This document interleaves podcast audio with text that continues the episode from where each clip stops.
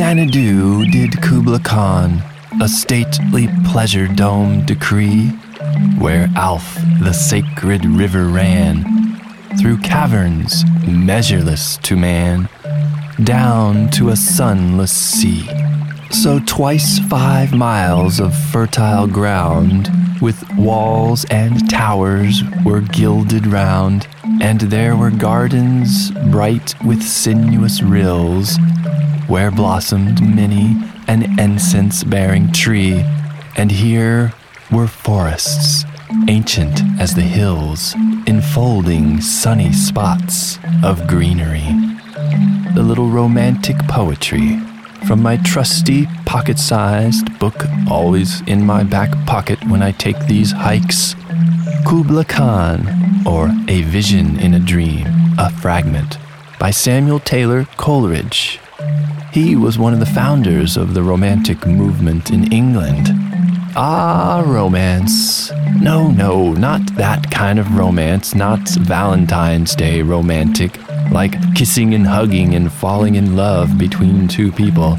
I'm speaking of the Romantic movement, a cultural and artistic movement where artists of all kinds, painters, poets, musicians, and yes, writers like Hans Christian Andersen, were celebrating and emphasizing the individual imagination, the beauty and power of wild nature, the feeling that through nature is the only way to true beauty, to true glory.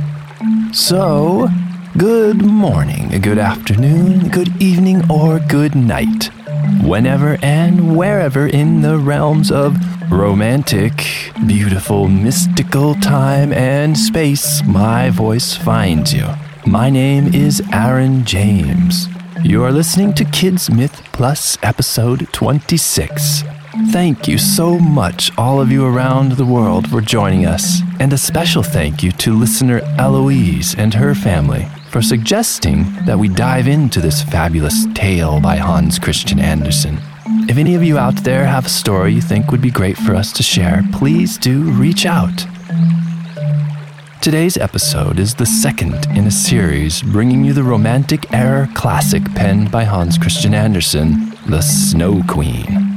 The Romantics were interested in the experience of and power of beauty. The Romantics valued sensual experience over the experiences of thinking and intellect, reason and logic, the heart over the mind.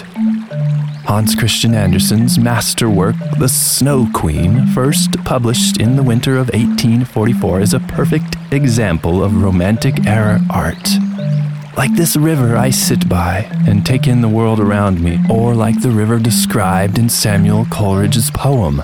The Romantics will look at the river and feel the power, the timeless, unstoppable force of nature, ever moving, changing, and slowly carving through the earth anew. Take a look at the Grand Canyon, standing on the edge, peering over, or even just looking at an image of it. A river created this marvel of natural wonder and beauty. A river.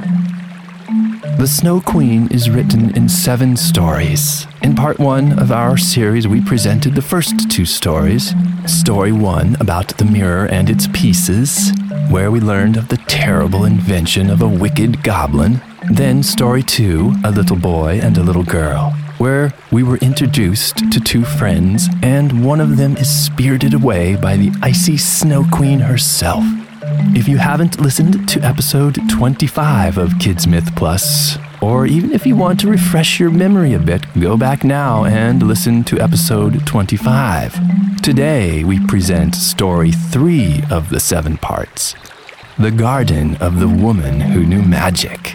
Listen for some examples of the romantic spirit in this story, of love for the power of nature, the connection with the natural world and spirituality magic and things not easily explained by reason and science alone. And of course, enjoy the story. Story 3 The Flower Garden of the Woman Who Knew Magic. How was little Gerda getting on? this long time since Kay had left her. Where could he be? Nobody knew. Nobody could say anything about him. All that the other boys knew was that they had seen him tie his little sled to the splendid big one which drove away down the street and out the town gates. Nobody knew where he was, and many tears were shed. Little Gerda cried long and bitterly. At last, people said he was dead. He must have fallen into the river, which ran close by the town. Oh, what long, dark winter days those were. At last, the spring came and the sunshine. Kay is dead and gone, said little Gerda. I don't believe it, said the sunshine. He is dead and gone, she said to the swallows. We don't believe it, said the swallows. And at last, little Gerda didn't believe it either. I will put on my new red shoes, she said one morning. Those Kay never saw, and then I will go down to the river and ask it about him.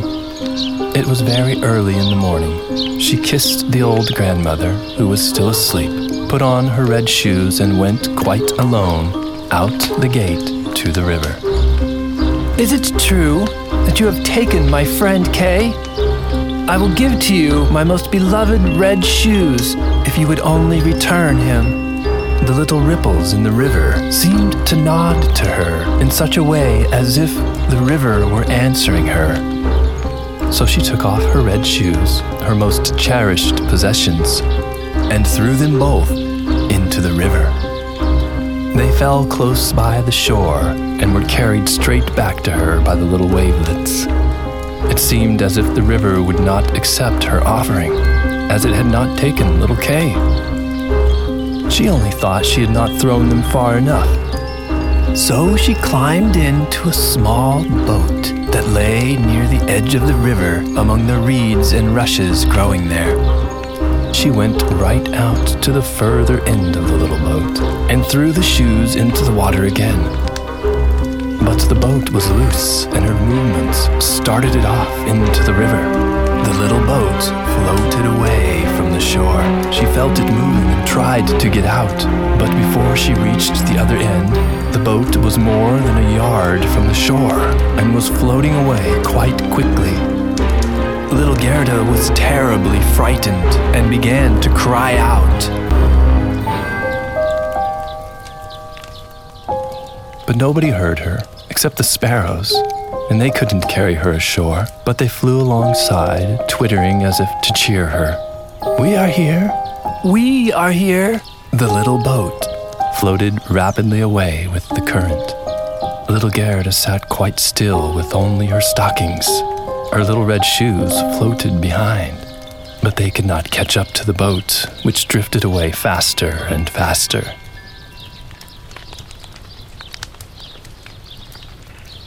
The banks on both sides of the river were pretty with beautiful flowers, fine old trees, and slopes dotted with sheep and cattle, but not a single person. Perhaps the river is taking me to Kay, thought Gerda, and that cheered her. She sat up and looked at the beautiful green banks for hours as they passed. Then they came to a big cherry garden there was a little house in it with curious blue and red windows. It had a thatched roof, and two wooden soldiers stood outside who presented arms as she sailed past. Gerda called out to them. She thought they were alive, but of course they did not answer. She was quite close to them, for the current had drove the boat close to the bank. Gerda called out again, louder than before, and then an old, old woman came out of the house. She was leaning upon a big, hooked stick. She wore a big sun hat which was covered with beautiful painted flowers. You poor little child, said the old woman. However were you driven out on this big, strong river into the wide, wide world alone? Then she walked right into the water and caught hold of the boat with her hooked stick. She drew it ashore and lifted little Gerda out. Gerda was delighted to be on dry land again, but she was a little bit frightened of the strange old woman. Come, tell me who you are and how you got here, she said. When Gerda had told her the whole story and asked her if she had seen Kay, the woman said she had not seen him, but that she expected him, and that Gerda must not be sad. She was to come and taste her cherries and see her flowers, which were more beautiful than any picture book, each one with a story to tell. Then she took Gerda by the hand. They went into the little house, and the old woman locked the door behind them.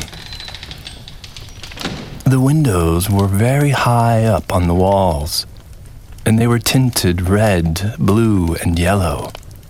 They threw a brilliant and very curious light into the room. On the table were bowls full of the most delicious cherries, of which Gerda was allowed to eat as many as she liked. While she was eating, the old woman combed her hair with a golden comb. The hair curled and shone like gold round the pretty little face, which was as sweet as a rose. I have long wanted a little girl like you, said the old woman. You and I will get on splendidly together. While she combed her hair, Gerda had forgotten all about Kay, for the old woman was learned in the magical arts but she was not a bad witch. She only cast spells over people for a little amusement, and she wanted to keep Gerda. She therefore went into the garden and waved her hooked stick over all the rich black earth without leaving a trace behind them. The old woman was afraid that if Gerda saw the roses, she would be reminded of Kay and would want to run away. Then she took Gerda into the flower garden. What a delicious scent there was! and every imaginable flower for every season was in that lovely garden.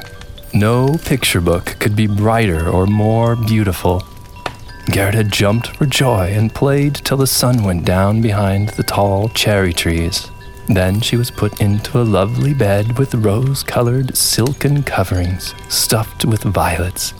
She slept and dreamed the most lovely of dreams dreams as any queen on her wedding day might have. The next day she played with the flowers in the garden again, and many days passed in the sun the same way. Gerda knew every flower, but however many there were, she always thought there was one missing. But which it was, she didn't know. One day she was sitting looking at the old woman's sun hat with its painted flowers, and the very prettiest one of them all was a rose.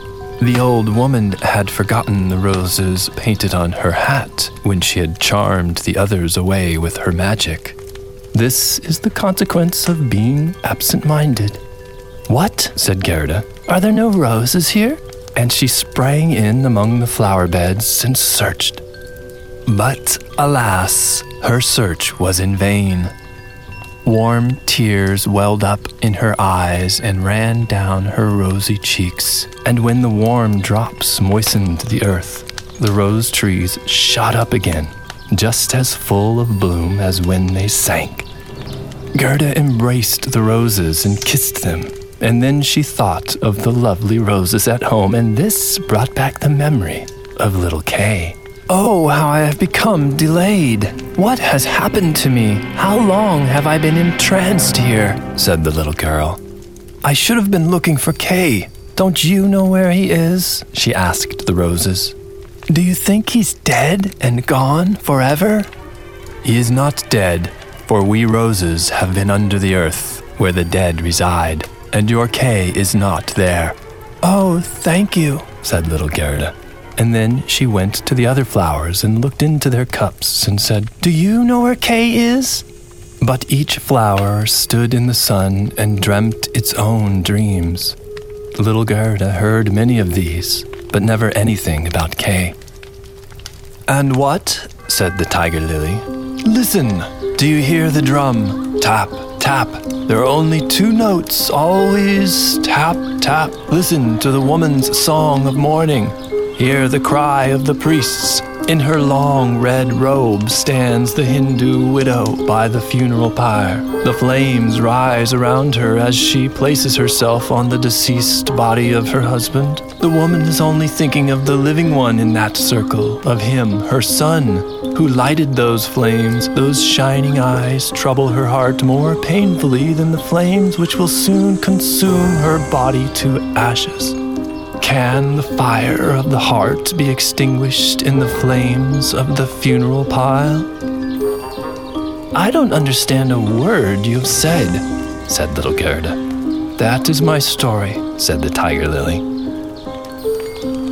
What does the convolvulus say? An old castle was perched high over a narrow mountain path. It is closely covered with ivy, almost hiding the old red walls, and creeping up leaf after leaf right around the balcony, where stands a beautiful maiden. She bends over the railing and looks eagerly up the road. No rose on its stem is fresher than she. No apple blossom wafted by the wind moves more lightly. Her silken robes rustle softly as she bends over and says, Will he never come?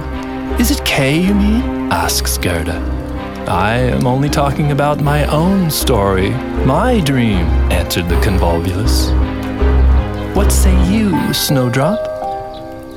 Between two trees, a rope with a board is hanging. It is a swing. Two pretty little girls in snowy frocks and green ribbons fluttering on their hats are seated on it. Their brother, who is bigger than they are, stands up behind them. He has his arms around the ropes for supports and holds in one hand a little bowl and in the other a clay pipe. He is blowing soap bubbles as the swing moves, the bubbles float upwards in all their changing colors. The last one still hangs on from the pipe, swayed by the wind, and the swing goes up, and a little black dog runs up. He's almost as light as the bubbles. He stands up on his hind legs and wants to be taken into the swing. But the swing does not stop. The little dog falls with an angry bark. They jeer at it. The bubbles burst, a swinging plank, a fluttering foam picture. This is my story.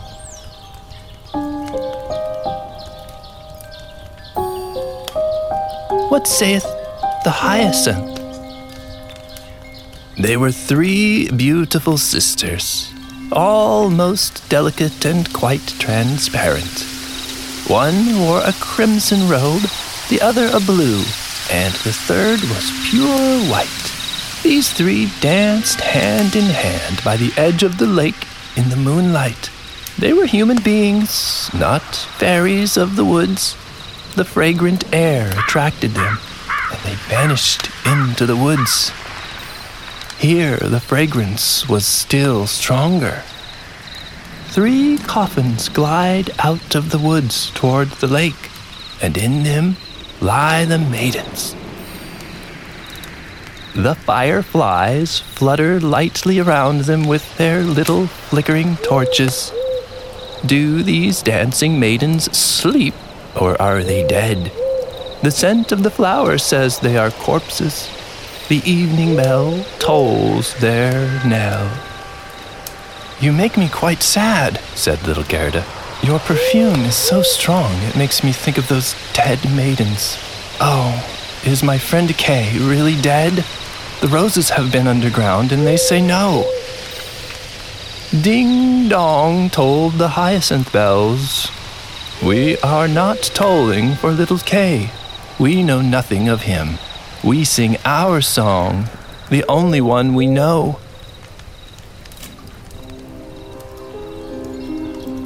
And Gerda went on to the buttercups, shining among the dark green leaves of the forest. You are a bright little sun, said Gerda. Tell me if you know where I shall find my friend. The buttercup shone brightly and returned Gerda's glance. What song could the buttercup sing? It would not be about Kay. God's bright sun shone into a little court on the first day of spring. The sunbeams cascade down the neighboring white wall close to which bloomed the first yellow flower of the season. It shone like burnished gold in the sun. An old woman had brought her armchair out into the sun. Her granddaughter, a poor and pretty little maidservant, had come to pay her a short visit, and she kissed her. There was gold, heart's gold, in the kiss. Gold on the lips, gold on the ground, and gold above in the early morning sunbeams. Now that is my little story, said the buttercup. Oh, my poor grandmother, sighed Gerda. She must be missing me so. She will be longing to see me and grieving about me just as she did about Kay. But I shall soon go home again and bring Kay with me. It is useless for me to talk to these flowers about him. They only know their own stories and have no information for me. Then she tucked up her little dress so that she might run even faster but the narcissus blossoms struck her on the legs as she jumped over them. So she stopped and said, Perhaps you can tell me something. She stooped down close to the flower, placing her ear near it, and listened. What did it say? I can see myself. I can see myself, said the narcissus. Oh, how sweet is my scent. Up there, in an attic window, stands a little dancing girl, half dressed. First, she stands on one leg, then on the other, and looks as if she would tread the whole world under her feet. She is only a delusion. She pours some water out of a teapot onto a bit of stuff that she is holding. It is her dress. Cleanliness is a good thing, she says. Her white dress hangs on a hook. It has been washed in the teapot and dried on the roof. She puts it on and wraps a saffron colored scarf around her neck, which makes the dress look even whiter. See how high she carries her head? And all upon a stem, I see myself. I see myself. I don't care a bit about all of that, said Gerda. Your story is of no use to me. And then she ran to the end of the garden. The door was fastened closed but she pressed the rusty latch, and it gave way. The garden door sprang open, and little Gerda ran out with bare feet into the wide world. As she ran, she looked back three times, but nobody chased after her. Finally, when she could run no further, she sat herself down on a big stone. When she looked around, she realized that summer was over. It was quite late autumn. She would never have known it inside the beautiful enchanted garden. In that enchanted garden, the sun always shone, and the flowers of every season were always in bloom. Oh, how I have wasted my time, said little Gerda. It is autumn I must not rest any longer. And she got herself up and continued on her way. Oh, how tired and sore her little feet were, and everything around her looked so cold and dreary. The long willow leaves were quite yellow. The damp mist fell off the trees like rain. One leaf dropped after another from the trees and only the sloe thorn still bore its fruit. But the sloes were sour and set one's teeth on edge. Oh, how gray and sad it looked out in the wide, wide world.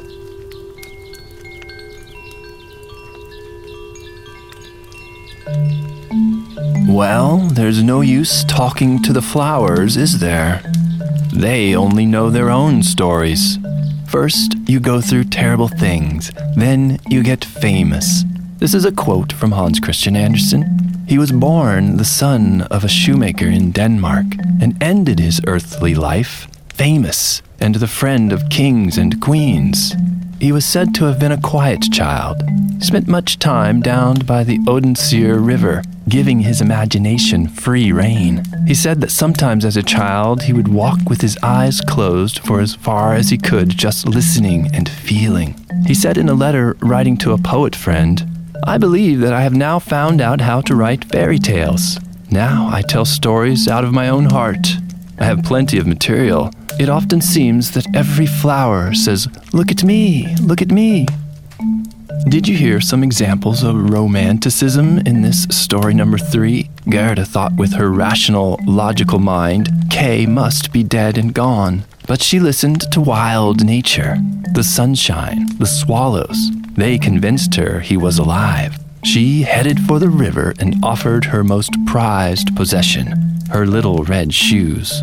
The river was the mystical entry point for Gerda to set off into wild nature on her quest, her quest to rescue Kay. She passes through beautiful and peaceful landscapes, not a person to be seen. She has left the civilized world of towns and cities and buildings and people, finally reaching the garden of the woman who knew magic. The woman pulls her from the river with her twisted, hooked cane and proceeds to entrance little Gerda with enchanted fruit and ever blooming flowers.